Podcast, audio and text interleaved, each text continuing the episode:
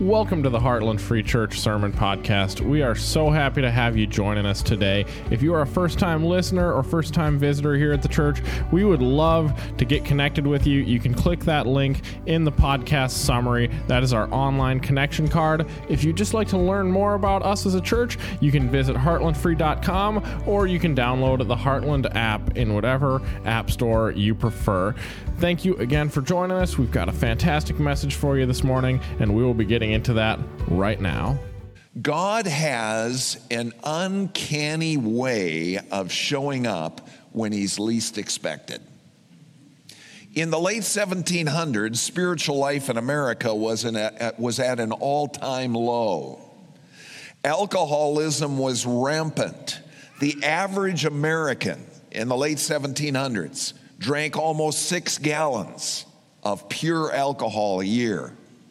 Today, it's less than two gallons a year. Okay? Just give you an idea of what was going on then. Church attendance was in the tank, heresy was rampant. Unitarianism, a denial that Jesus is God, was sweeping the country. In fact, President Thomas Jefferson predicted, quote, that there is not a young man now living in the United States who will not die a Unitarian. All of that changed with the Second Great Awakening in the early 1800s. The Holy Spirit fell on America. The spark that seemed to ignite this revival was the Cane Ridge camp meeting in Kentucky. 20,000 gathered together for a week of gospel preaching. No sound systems. From there, revival spread through the large cities on the East Coast. It was then carried by circuit riding preachers into every little town in America. The entire country was changed, even to the place that it was Bible believing Christians that led the movement to abolish slavery. The bottom line God is never left without a witness. After the Second World War, once again, the spiritual climate in America had hit a low point. In 1946, the dean of the Harvard Divinity School claimed that the revivalist tradition in America has been, quote, totally discredited. Three years later, Billy Graham erected a huge tent in Los Angeles, could hold 9,000 people. He preached for eight weeks straight every night to over 350,000 people. Movie stars came to Christ, gangsters came to Christ, Army veterans that were back from the war, like Louis Zamperini of the movie Unbroken, came to Christ during that time. And friends, by the time Billy Graham was finished, he had preached to over 210 million people personally shared the gospel also with 11 U.S. presidents. God is never left without a witness. G.K. Chesterton observed that there have been five times since Christ walked the earth that Christianity was threatened with extinction. Time after time, Chesterton noted, the Christian faith has to all appearances gone to the dogs, but each time it was the dog that died. Christianity always bounced back. And so it will be at the very end of the age. Jesus makes us that promise. In fact, one of the signs of Christ's return is that planet Earth will experience the greatest spiritual awakening in history at the worst possible moment in history. God has never left without a witness. Right now, spiritual life in much of the world is at an all time low. Church attendance the U.S. has tanked. Canada, tanked. Australia, it's tanked. Britain, tanked. In most of Europe, it has never been lower. And heretical movements have never been greater. But God loves to surprise us. And you know what? My prayer is that our church family, Heartland Free Church, will be right in the middle of whatever God is doing until the day He takes us home. In Matthew 24 14, Jesus makes an astounding prediction that seems at odds with the rather gloomy nature of the other signs. In this single verse, Jesus reveals four dimensions to the greatest of all the signs of his return massive spiritual revival. Let's look at them one by one. The first dimension of the great revival is an authentic message. Verse 14 says, And the gospel of the kingdom will be preached. The Greek word for gospel is euangelion, literally the good news that Jesus died on a cross for your sins, that he rose on the third day triumphant over death. The authentic biblical witness will continue to be preached. It will continue to be proclaimed publicly in the marketplace, over the airwaves, on the street corners, as long as human beings inhabit the planet. God will always have a witness. No heresy, however clever and devious it might be, will destroy the true gospel. Isn't that good to know? A few years ago, New York Times columnist Ross Douthat wrote a book called Bad Religion How We Became a Nation of Heretics. Ross is actually a conservative Catholic, but his analysis of heresy is right on. Ross says America's problem isn't too much religion or too little, it's bad religion. he said the slow motion collapse of traditional Christianity and the rise of a variety of destructive pseudo Christianities in its place. Ross laments the loss of mere Christianity. That's what C.S. Lewis called it. A Christianity that binds the Christian community together, that's based on the life, death, and resurrection of Jesus Christ. Ross has chapters on what he sees as the four great contemporary heresies we face in America today. The first is liberalism. A chapter Ross calls Lost in the Gospels. He's referring here to the apocryphal Gospels Gospel of Peter, Gospel of Thomas, many others. Those were heresies that were rejected from day one. Liberal Christians, you see, they reject the plain, literal teaching of God's Word in favor of reading into the text whatever they want to read. They're in favor of man's Word over God's Word. That's how we've gotten the sexual revolution, where anything goes. That's how we've gotten the rise of postmodern ideology, where all truth is relative. There's no absolute truth. Your truth is your truth, my truth is my truth. That's liberalism. The second heresy is materialism. The, the rise of the prosperity gospel, a chapter that Ross labels Pray and Grow Rich. The prosperity gospel is a heresy that it is always God's will that his people be healthy and wealthy. That is not taught in the scriptures. No one has capitalized on this movement more than Joel Osteen, who wrote Your Best Life Now. The third heresy is pantheism. God is, everything is God. It has been popularly known as the New Age movement, a chapter Ross calls The God Within. This is a combination of Oprah and uh, Elizabeth Gilbert and Eckhart Tolle and Marianne Williamson briefly ran for president last year, the Dalai Lama. It's the Force in the Star Wars saga. It's what Kevin Costner found when he went dancing with the wolves.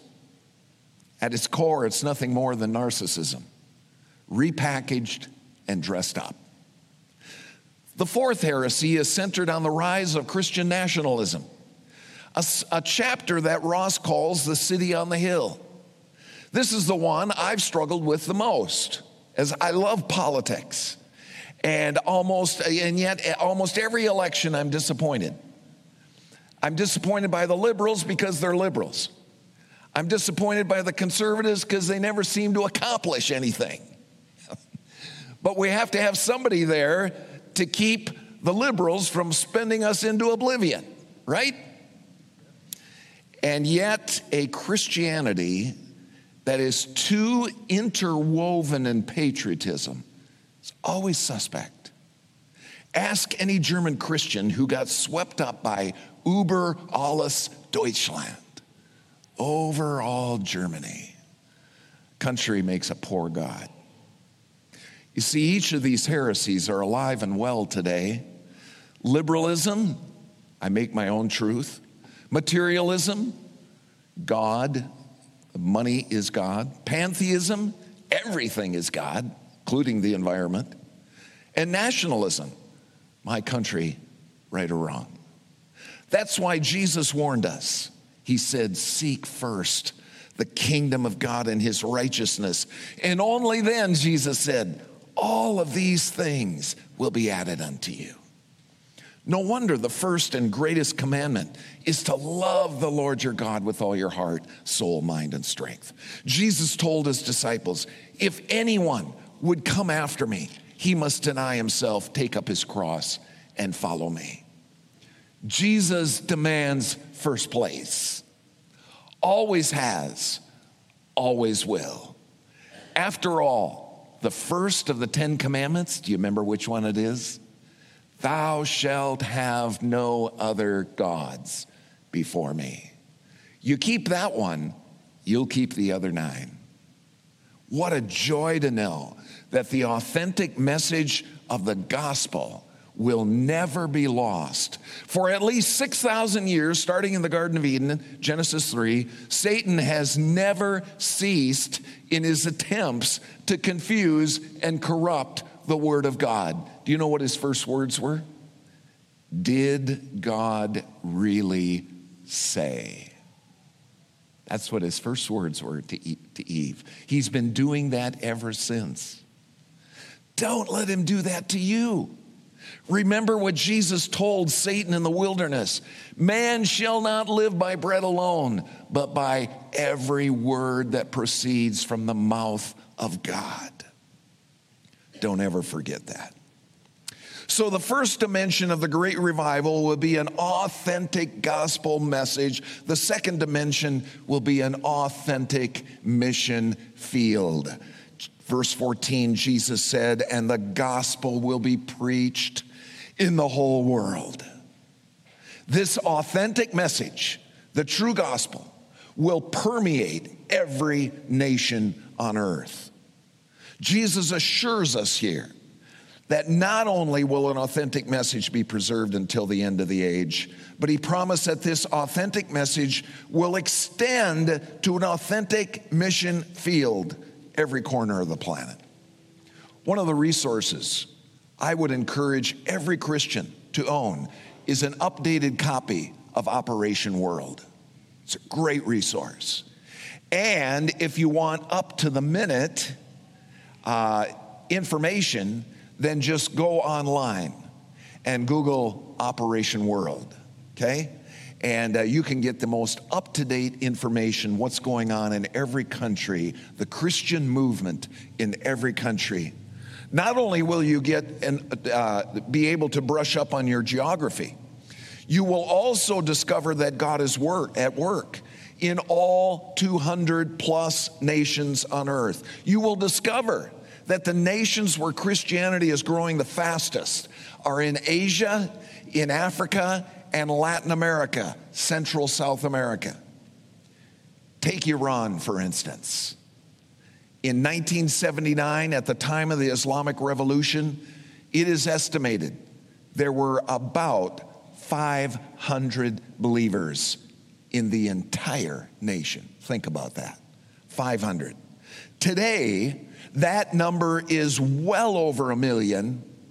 I have seen estimates up to seven, eight million uh, believers in the nation of Iran today, uh, it's very hard to determine the exact number with accuracy because believers seek to hide their true identity. They're afraid of losing their jobs, afraid of losing their income.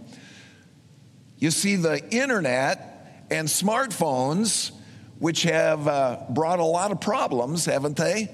They've also had a huge impact in bringing the gospel to the Muslim nations. You can research Christianity in private. They couldn't do that before.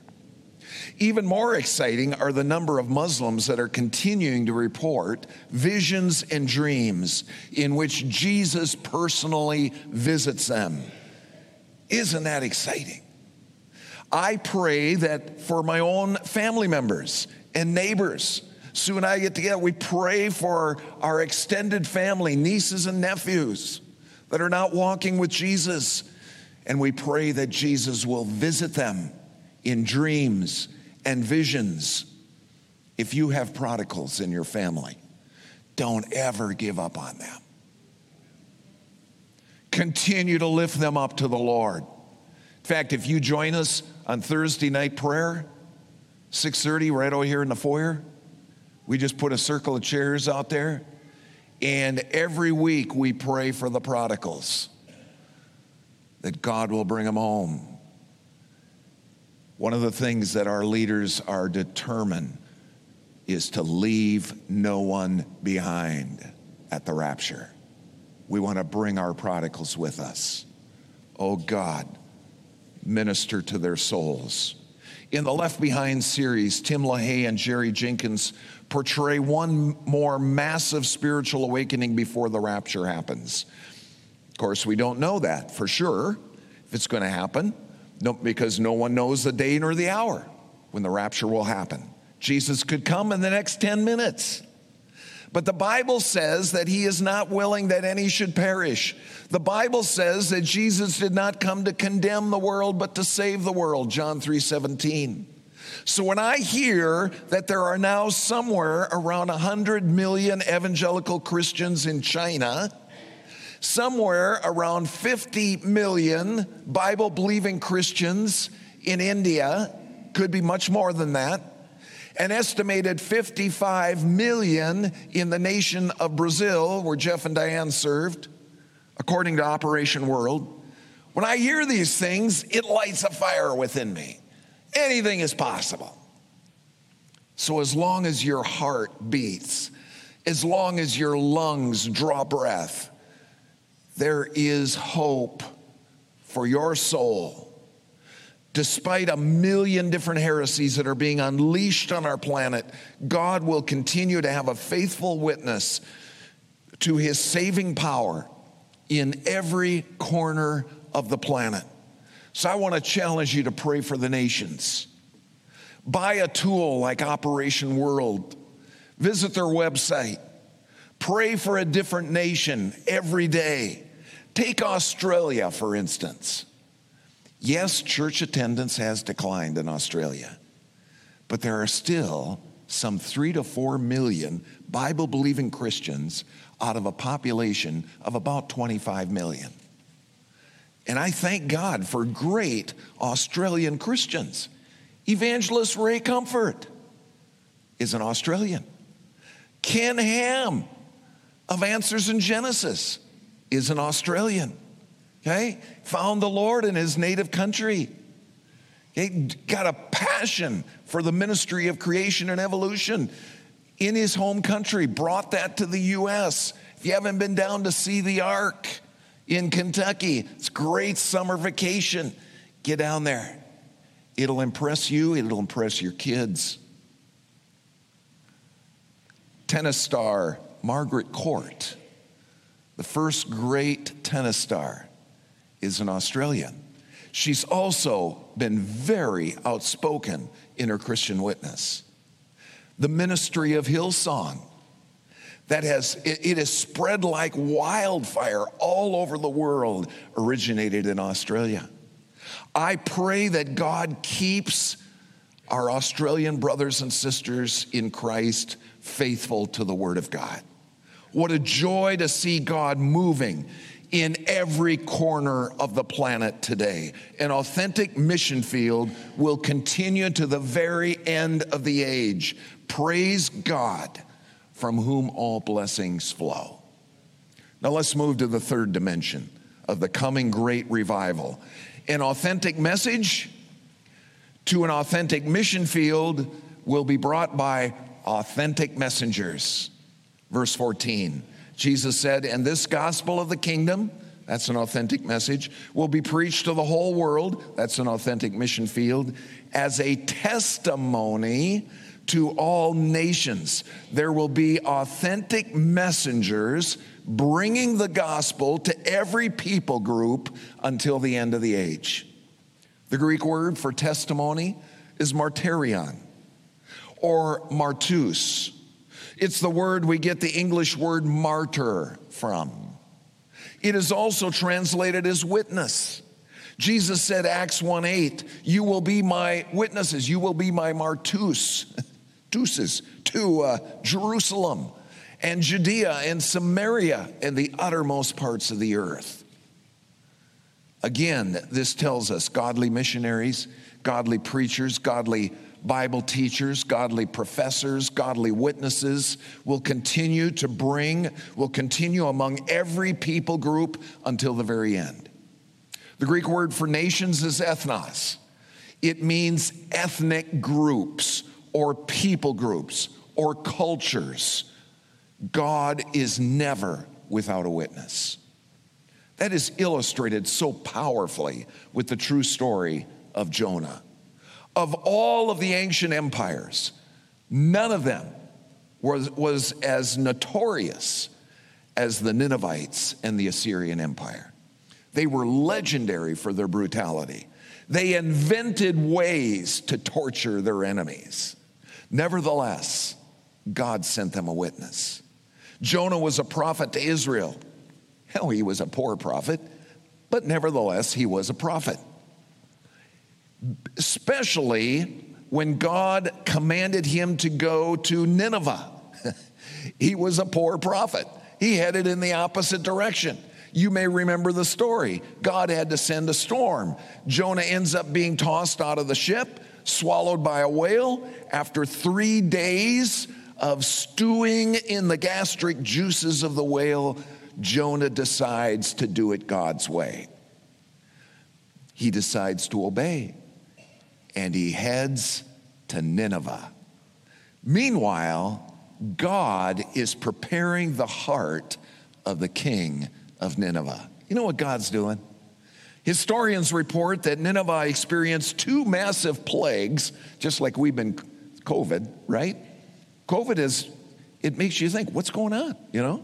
So Nineveh had two massive plagues in 765 BC and 759 BC. And then God sends them a solar eclipse in 763 BC, all before Jonah arrives. So here comes Jonah, uh, probably bleached as white as a ghost. Those gastric juices of the whale would do a number on anybody. And so he comes, he's white as a ghost. The king decides, you know, I better listen to this guy. And surprisingly, he repents and he puts his trust in the God of Israel. Thousands of Ninevites join him. Now, the revival was short lived.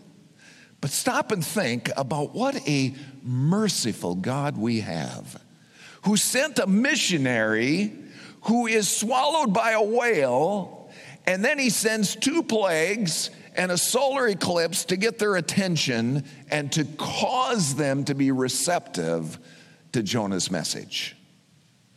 God is never without a witness, even in the palace of the most evil empire on earth.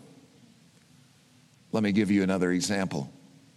Fast forward 2,700 years to the rise of Billy Graham, the extraordinary impact he had on 11 U.S. presidents. One of them was John F. Kennedy. We now know that Kennedy was a serial adulterer, struggled with sexual sin his entire life. Shortly after Kennedy was elected, he met Billy Graham for the first time. And he asked Billy about the second coming of Christ. And he said, You know, our church doesn't teach that. Billy was Catholic.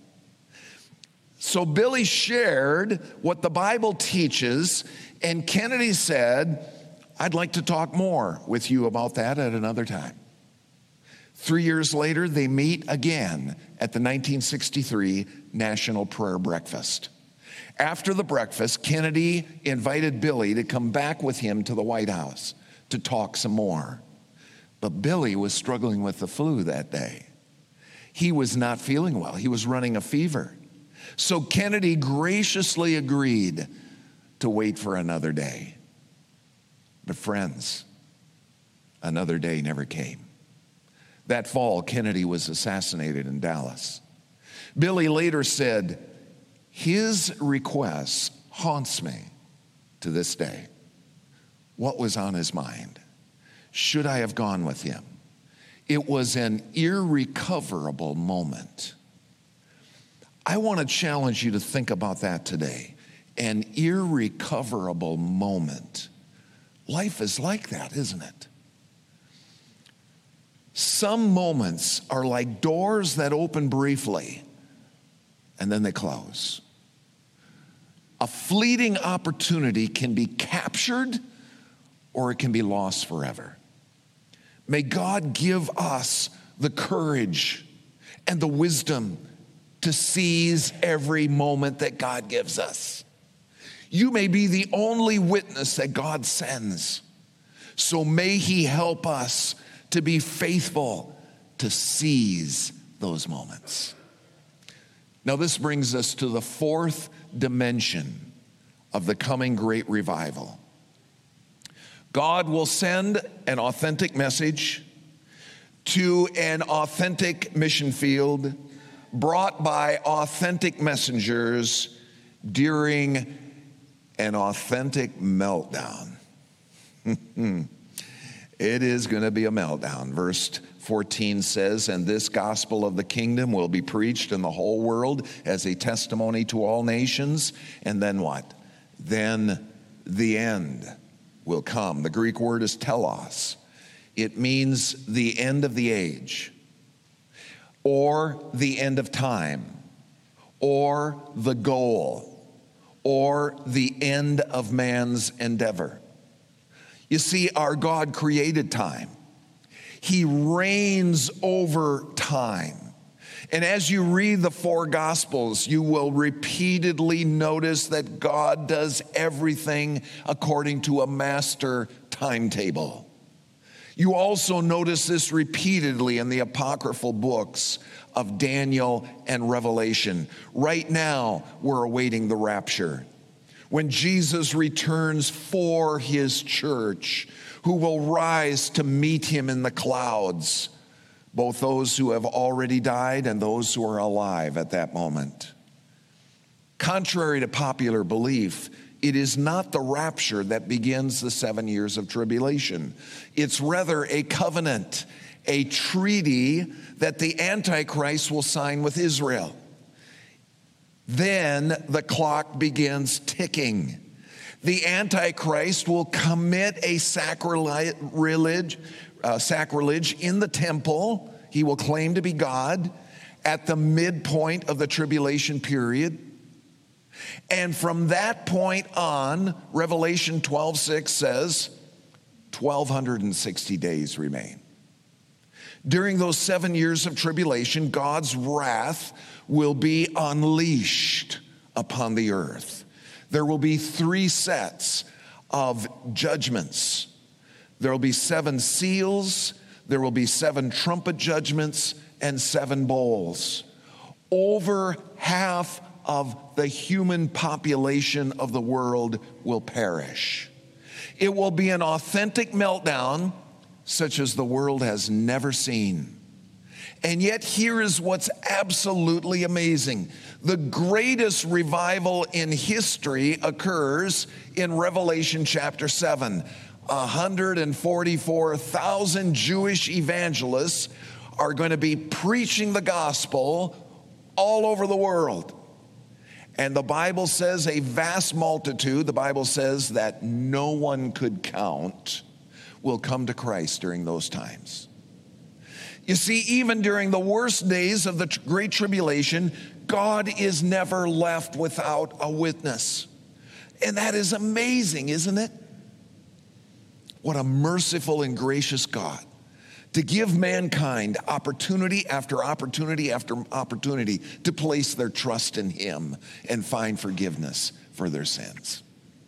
I close with this COVID 19 has left a permanent mark on all of us. It's left a permanent mark on our sidewalk out there because I was trying to get some tape up today and didn't do a very good job. So there's still some tape out there. But it has left a permanent mark on all of us. Tourism, the airlines, restaurant industries, they may never be quite the same.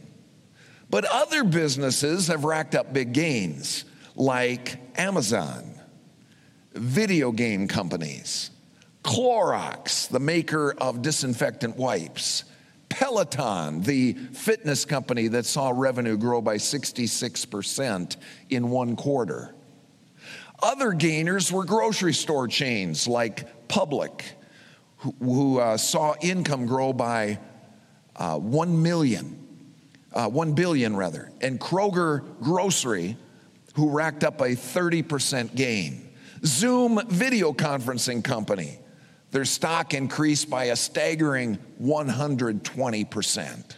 3M, the maker of masks, they had a record year. Do you remember that first week of the shutdown back in March of last year? Hard to believe that almost 15 months have now passed.